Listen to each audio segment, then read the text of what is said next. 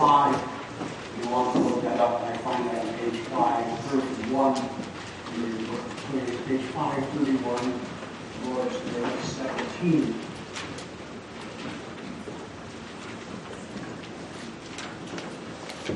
And I want to remind you, while you're looking at want to remind you that this is your confession of faith as it is mine. And so the question that comes to us is how does Christ's resurrection benefit us? How does Christ's resurrection benefit us? First, by his resurrection, he has overcome death so that he could make us share in the righteousness which he had obtained for us by his death. Second, by his power, we too are raised up to a new life. Third, Christ's resurrection is to us a sure pledge of our glorious resurrection. Thus far, the reading of God's holy word and the summary of that word we find in the Creed and Confessions of the Church. Once again, may God have his blessing to the hearing, the reading, and the preaching of his word this afternoon. Beloved congregation of our Lord Jesus Christ, God with us here and together this afternoon in, in, in, uh, this, in the building.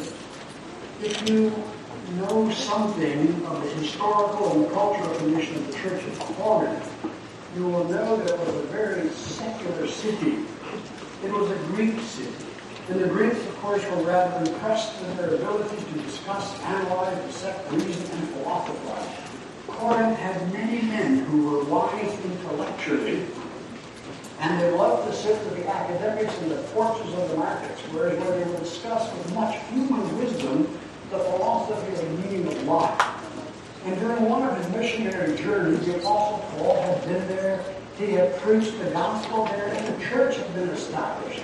And now, in the letter that we have before us this afternoon, Paul writes to that church in Corinth, and we discover that Paul writes to them because great problems had arisen in the Corinthian congregation.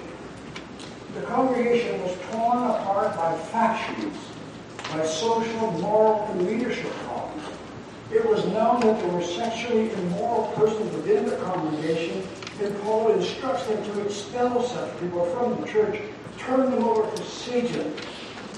In other words, church discipline had been neglected. And Paul urges them to once again exercise the keys of the kingdom in ecclesiastical discipline.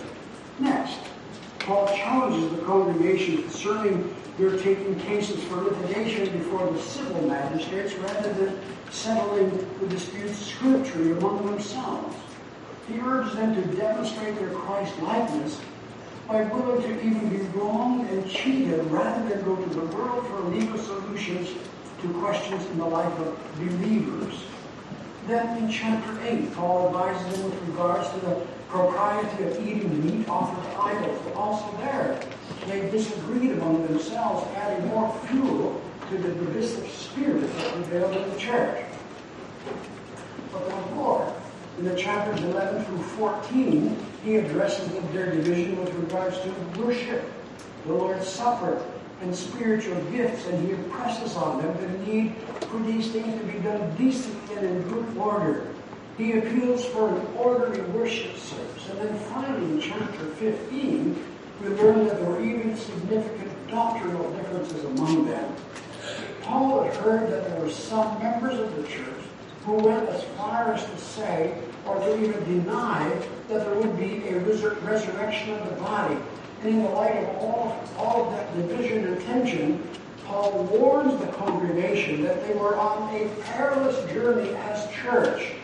They were being led astray by false teachings, and the denial of the resurrection could only have catastrophic consequences for the church. And even apart from all of their other divisions, without holding fast to that doctrine concerning the resurrection, they couldn't even hope to survive, let alone thrive as a congregation. The situation was urgent.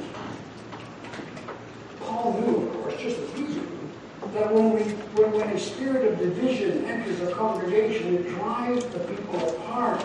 And then that necessary unity in Christ will be replaced by factions. And that was precisely the situation in the Corinthian church. The members of the congregation were now given to following certain leaders. You know the story. Some claimed to follow Paul, others Apollos, some Cephas, and finally others claimed to follow Christ. And now Paul writes them and appeals to them to strive for a singleness of heart, be of one mind. He asks the rhetorical question, is Christ divided? Apparently some members believed and some of their teachers taught that there was nothing after the grave. And it seemed they were gathering a following, and the congregation was becoming divided. The bond of peace and unity was broken, and then in our text we hear Paul responding with disbelief and with almost with indignation. But what of Christ then? If the dead do not rise, then Christ has not risen. Has Simon not seen him after he was dead and buried? Was it not so that at one time 500 people had seen him after his dead body had been removed from the cross and laid in the tomb? and is it not is it not true that many who saw him there are still alive today and, and, and can and do testify to the appearance of the resurrected Lord? Furthermore, says Paul, if you do not believe in the resurrection, then my preaching the gospel to you has been in vain. Then you are still in your sin, you are without hope, and you are without God in the world. And that now, congregation, is a thumbnail sketch of the situation in the Corinthian congregation. It would be safe for us to say that it was not a healthy situation. And out of love and concern for the truth and for the well-being of that congregation, Paul rebukes them and he instructs them concerning the resurrection of our Lord.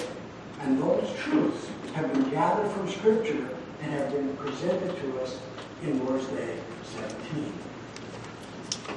We want to listen to the Word of God this afternoon using as my theme the threefold benefit derived from the resurrection of Christ. The threefold benefit of the resurrection derived from the resurrection of Christ.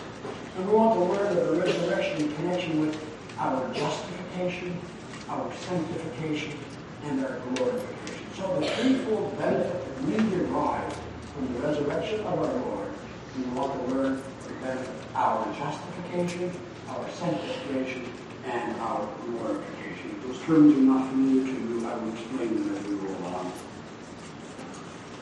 If you are familiar with your catechism, you will know that until now, until Day 17, the catechism has been dealing with the humiliation of Christ. The previous Lord's Day deals with Christ descending into hell, Day 16. And in the last question and answer of Day 16, we confess that the anguish of hell enveloped Christ and God forsaken us was his lot. That was the power of death that entered the world through sin the wages of sin is death. But all that changes on Easter morning when the angels met the women at the grave and he greets them with the words, He is not here. He who was crucified is no longer here. He who was dead, he lives. The Lord has risen indeed. Indeed, Jesus rose from the grave. But the consequence of that resurrection is the justification of all believers. Those who believe on him are, if you will, the church, believers. The church is now covered with and clothed with the righteousness of Jesus Christ. And you know what righteousness means. To be righteous means to be sinless. And so, through the death and the resurrection of our Lord, God's people were declared by God to be sinless or righteous. They were justified. Understand this with me now. Justification means that God, as a righteous judge, for Jesus' sake, declares believers to be free from the burden of their guilt before Him, and that He makes them heirs of heaven. In other words, fellows, God now looks down from His throne in heaven, and He sees us through the blood of Jesus Christ, and He sees us not as we were in Adam, but as we have become in Jesus Christ. God sees us standing before Him, washed in the blood of Jesus, and He declares us to be sinless before Him. That's justification. And that justification, whereby all believers are now covered by the righteousness of Christ, is a benefit of Christ's resurrection, and we see Him immediately beginning to dispense that benefit upon His resurrection. Talk to the scene with me. Already in that first Easter morning, There at the tomb we saw the unbelieving Mary Magdalene. We see Peter, the fallen disciple. We see the strangers on the road to Emmaus, all fleeing from all that had happened on Golgotha on the Friday. But the resurrected Lord comes to them and he begins to grant them righteousness. Mary is brought to her knees. While in unbelief she saw the dead friend, she now finds a living Lord and Savior. Our Lord takes Simon Peter aside and shows him compassion and forgiveness. And then Christ hurries down the road after the confused and discouraged strangers on the road to Emmaus, and he, and he comforts them with his words until they cry out that their hearts burn within them as he walked with them and taught them the scriptures while they walked together on the road. I think what we are called to see in all of this now is that each one sought out by the resurrected Lord was granted forgiveness of sin assurance of pardon, and the guarantee of eternal life. They were made righteous before God. God accepted the redemptive work of Christ on behalf of the sinner and declared sinners to be right with him now and forever, all because of Christ's death and resurrection. His death was in payment for their sin. His resurrection was evidence that God had accepted his sacrifice and therefore his cry on Golgotha, it is finished. All Peter God tells us Paul's whole point in our text this afternoon. What does Christ's resurrection benefit you? What good does it do you that God raised Jesus from the dead? That by his resurrection, he has overcome that that he might make us, you and me, partakers of the righteousness which he has obtained for us by his death. In other words, says Paul, in other words, says the Catechism, no. In other words, says the Scriptures, in other words, says God, had Christ not been raised from the dead, then there would be no righteousness of Christ upon men. There would be no forgiveness of sin there would be no gospel to preach, for all men would still be without hope and without God in the world. That's why Paul said his preaching would be in vain if Christ had not risen. But now Christ is risen from the dead. He has been seen by many eyewitnesses, and therefore we now have hope and we have God, for we have forgiveness of sin earned in his death and granted us in his resurrection. My dear precious people of God gathered here with me in the Lord, all of this cannot leave you cold or indifferent. You see, the question asks, what benefit do you receive from his resurrection? And then you, I reminded you of your confession. And then you, and then you confess that that righteousness, that sinlessness, blessed, is now your own possession and that forgiveness is now a benefit for you, a benefit that you have received from the resurrected Lord. Understand this with me now. It's the, it's the old, old gospel that you're hearing. You see, our sin brought Jesus to the cross. Our sin brought Christ into the grave. Have we, have we really understood that? Have we? Well, tell me then.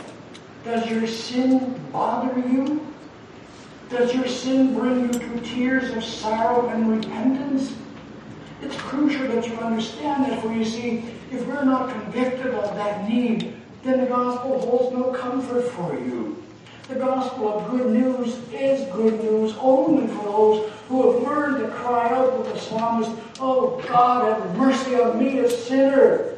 And all those who cry out, Oh God, mea culpa, Oh God, I am guilty and who in that, and all those who in that humble posture, in contrite heart and broken spirit, go to Christ, they will then find the forgiveness, and Christ's righteousness will be their own.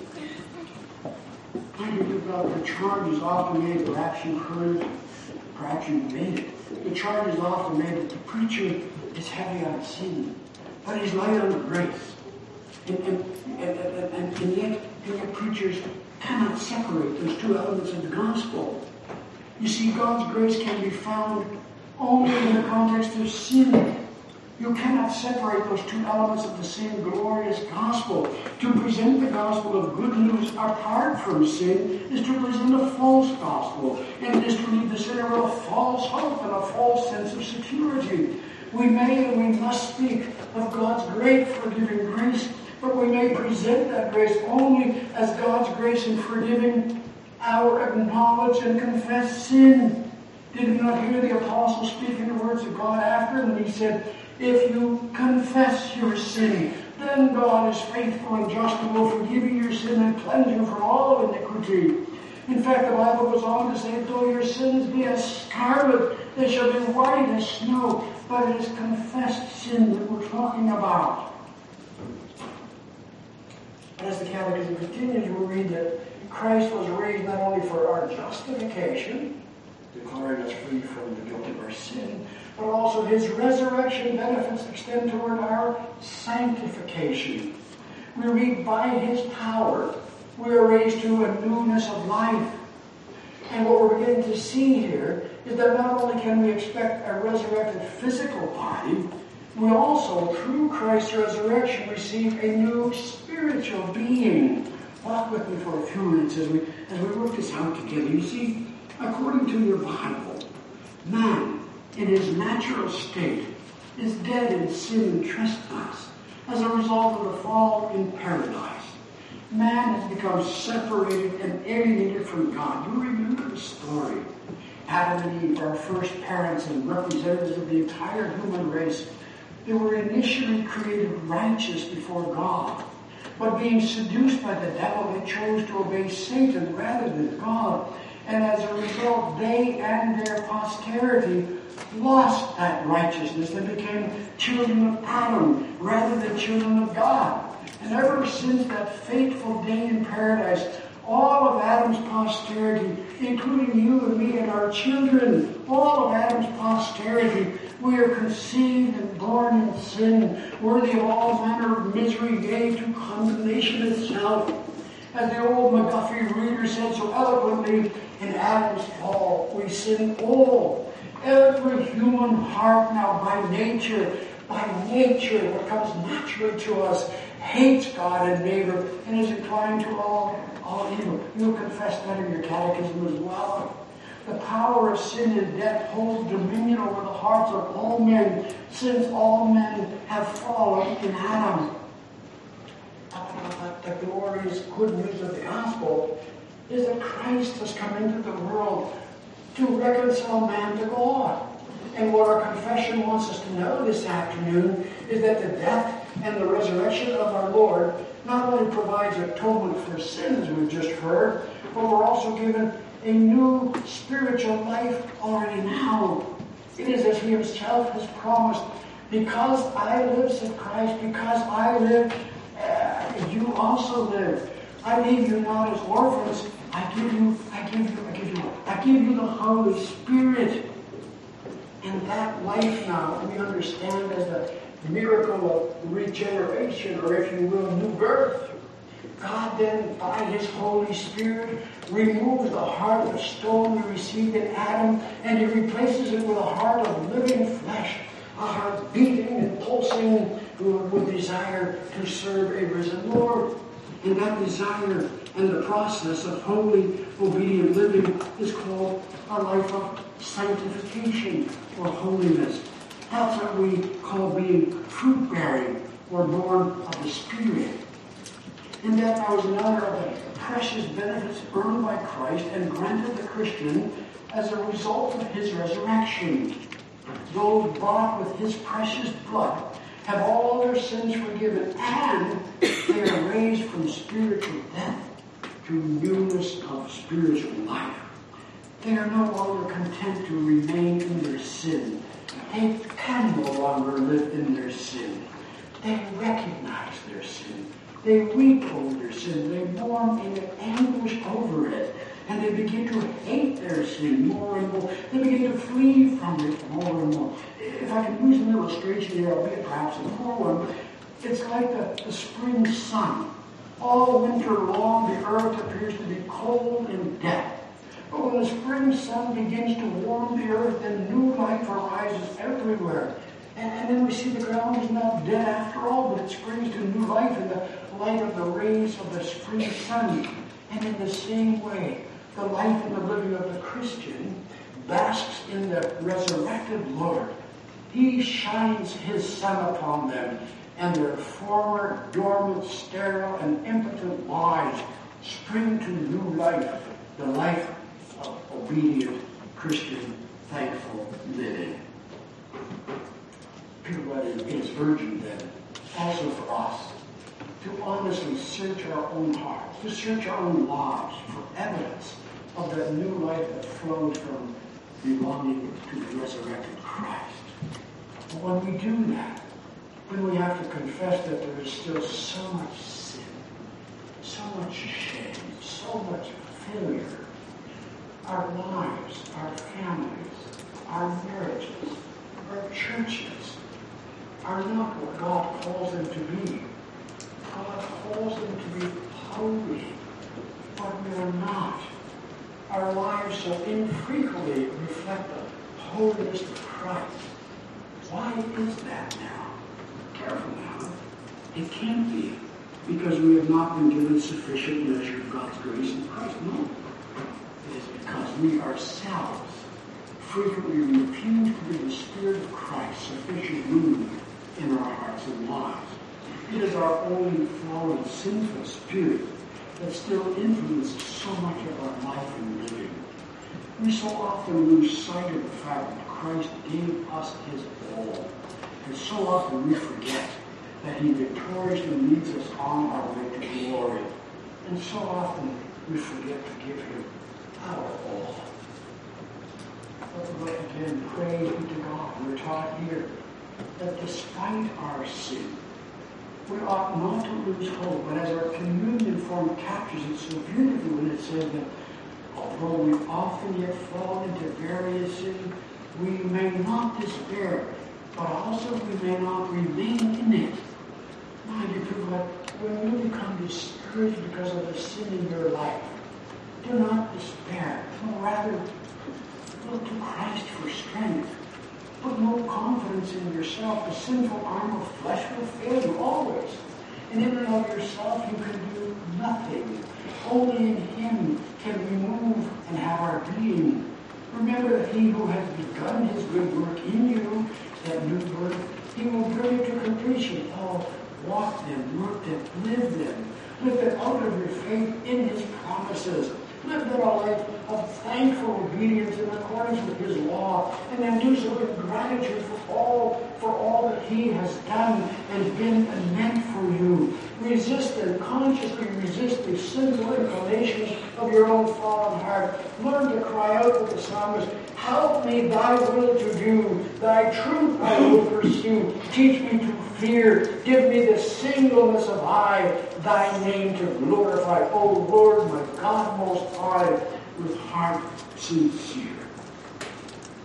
And then finally, having taught us that our benefit of the resurrection of Christ consists of justification and sanctification, the Catechism also wants to teach us a further benefit is glorification. We read, the resurrection of Christ is to us a sure pledge of our blessed resurrection.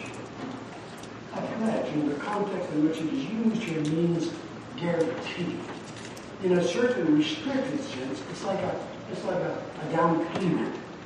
We need to be somewhat careful here for the analogy breaks down. But if I was to buy something from you, and I did not yet take possession of it for whatever reason, in order to demonstrate my serious intention to buy at the proper time, I would give you a deposit. And in the same way now, Christ's resurrection is a down payment, a, a pledge to verify the reality that glorification, eternal life, is now a guarantee. Get to give close attention for the confession clearly states that his resurrection is a pledge of our blessed resurrection. And that word blessed, in this context, contains two connotations, both of which need to be understood by us. First of all, we are taught here that there will be two resurrections. Here we go.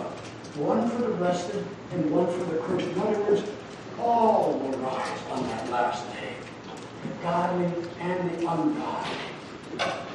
There will be two resurrections, the godly and the ungodly, the pious and the profane alike. The hour is coming when all will hear the voice of our Lord, and all will rise, some to eternal life, some to eternal condemnation. There is then a living and a dying in Christ. And there is a living and a dying outside of Christ. Those who have lived apart from Christ will also rise from the dead, but will then be eternally lost. Scripture is clear on that matter. But here in our confession, we speak of the blessed resurrection of the blessed people, meaning then those who have been blessed with the blessed benefits of Christ's resurrection. In other words, the confession insists of us that we know and we believe that those who die in the Lord will have their earthly bodies transformed into that of the glorified body of Christ. That is the glorious fruit or benefit earned for us by Christ on that glorious Easter morning. And it is now in that light that the Lord calls us to view the graves of all of our loved ones who have gone on before us and who have died in the Lord. It is that glorious message that I have blessed privilege to bring to you this afternoon. And it is that same glorious message we hear each time we stand around the grave of our loved one. People the Bible is so clear and emphatic about Christ's resurrection. It is, in fact, it is the linchpin of the entire Christian faith. Without the resurrection of Christ, we have no hope, and we're still without God in the world. But Christ has risen. He has risen from the dead, and Scripture is so emphatic in telling us that one of the great benefits of Christ's resurrection is the assurance of our own resurrection. You see, at death, the body is sown in the ground and will lie not forgotten in the grave. No. When Christ returns, he will call every body out of their earthly resting place, and he will transform that body of believers, the body of believers, into a glorious one. And in the context of all of this, allow me a brief interjection. In this context, I want to interject something. Paul teaches us in this chapter, chapter 15 of 1 Corinthians, that the body is sown. And that already is a clue concerning how we are to treat the bodies of our departed loved ones. To sow something means to plant it in the ground, but unfortunately today, cremation has become the thing to do. We're being deceived into believing that cremation is more ecologically friendly, and therefore it would be more pleasing to the Lord if we cremate rather than bury the dead. We're told that it's less costly. It's also more stewardly. And tragically, even within the Christian church, we are more and more seeing Christians opting for cremation. My dear people of God, in the context of what the Bible teaches on the value of the human body, the body of the believer in the context of a bodily resurrection, I would argue that, that to cremate a body of the believer, although not the unpardonable sin, is not a good biblical option for Christians. The body is sown in the ground to await that last great day of the Lord. Even our Lord is buried in anticipation of his own resurrection. While I know there are certain circumstances where bodies are accidentally destroyed in certain circumstances, and God will remedy. But when given the choice, Christians should follow the leading of their Lord and choose to be buried, not cremated. Tell your children of your choice while you still can, and explain to them it is because of your hope and your confidence of your own bodily resurrection that you want your body buried, not buried. My dear precious people, God, we see cemeteries all over the world, countless cemeteries, millions and millions of graves, not even counting the mass graves of wars and catastrophes and the unknown graves of millions of we see millions of perhaps billions of graves, graves of mighty men, graves of rulers, kings, princes of the earth. We see graves of everyday common folk. We see the graves of our grandparents, our parents, perhaps a husband a wife, perhaps even a precious, precious child.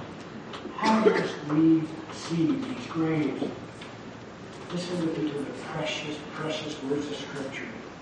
Now I say, brethren, that flesh and blood cannot inherit the kingdom of God. Neither does corruption inherit incorruption. Behold, I tell you a mystery. We shall not all sleep, but we shall be changed in a moment, in the twinkling of an eye, at that last trumpet.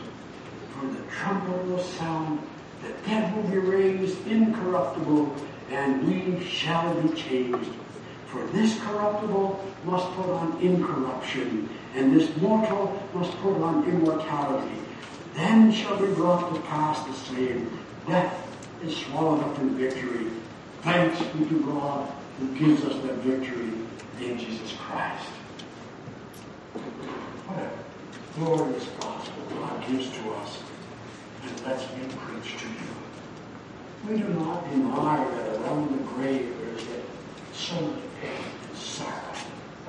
Earthly precious relationships are broken at the grave, never to return. Parents, husbands, wives, even children are torn from our hearts and out of our lives, and the pain and the tears are real. We stand around the grave and we watch the casket being lowered into the dark, cold belly of the ground, and our hearts break. And our Lord does not forbid you that sorrow. Yet he does forbid that we weep as those who have no hope.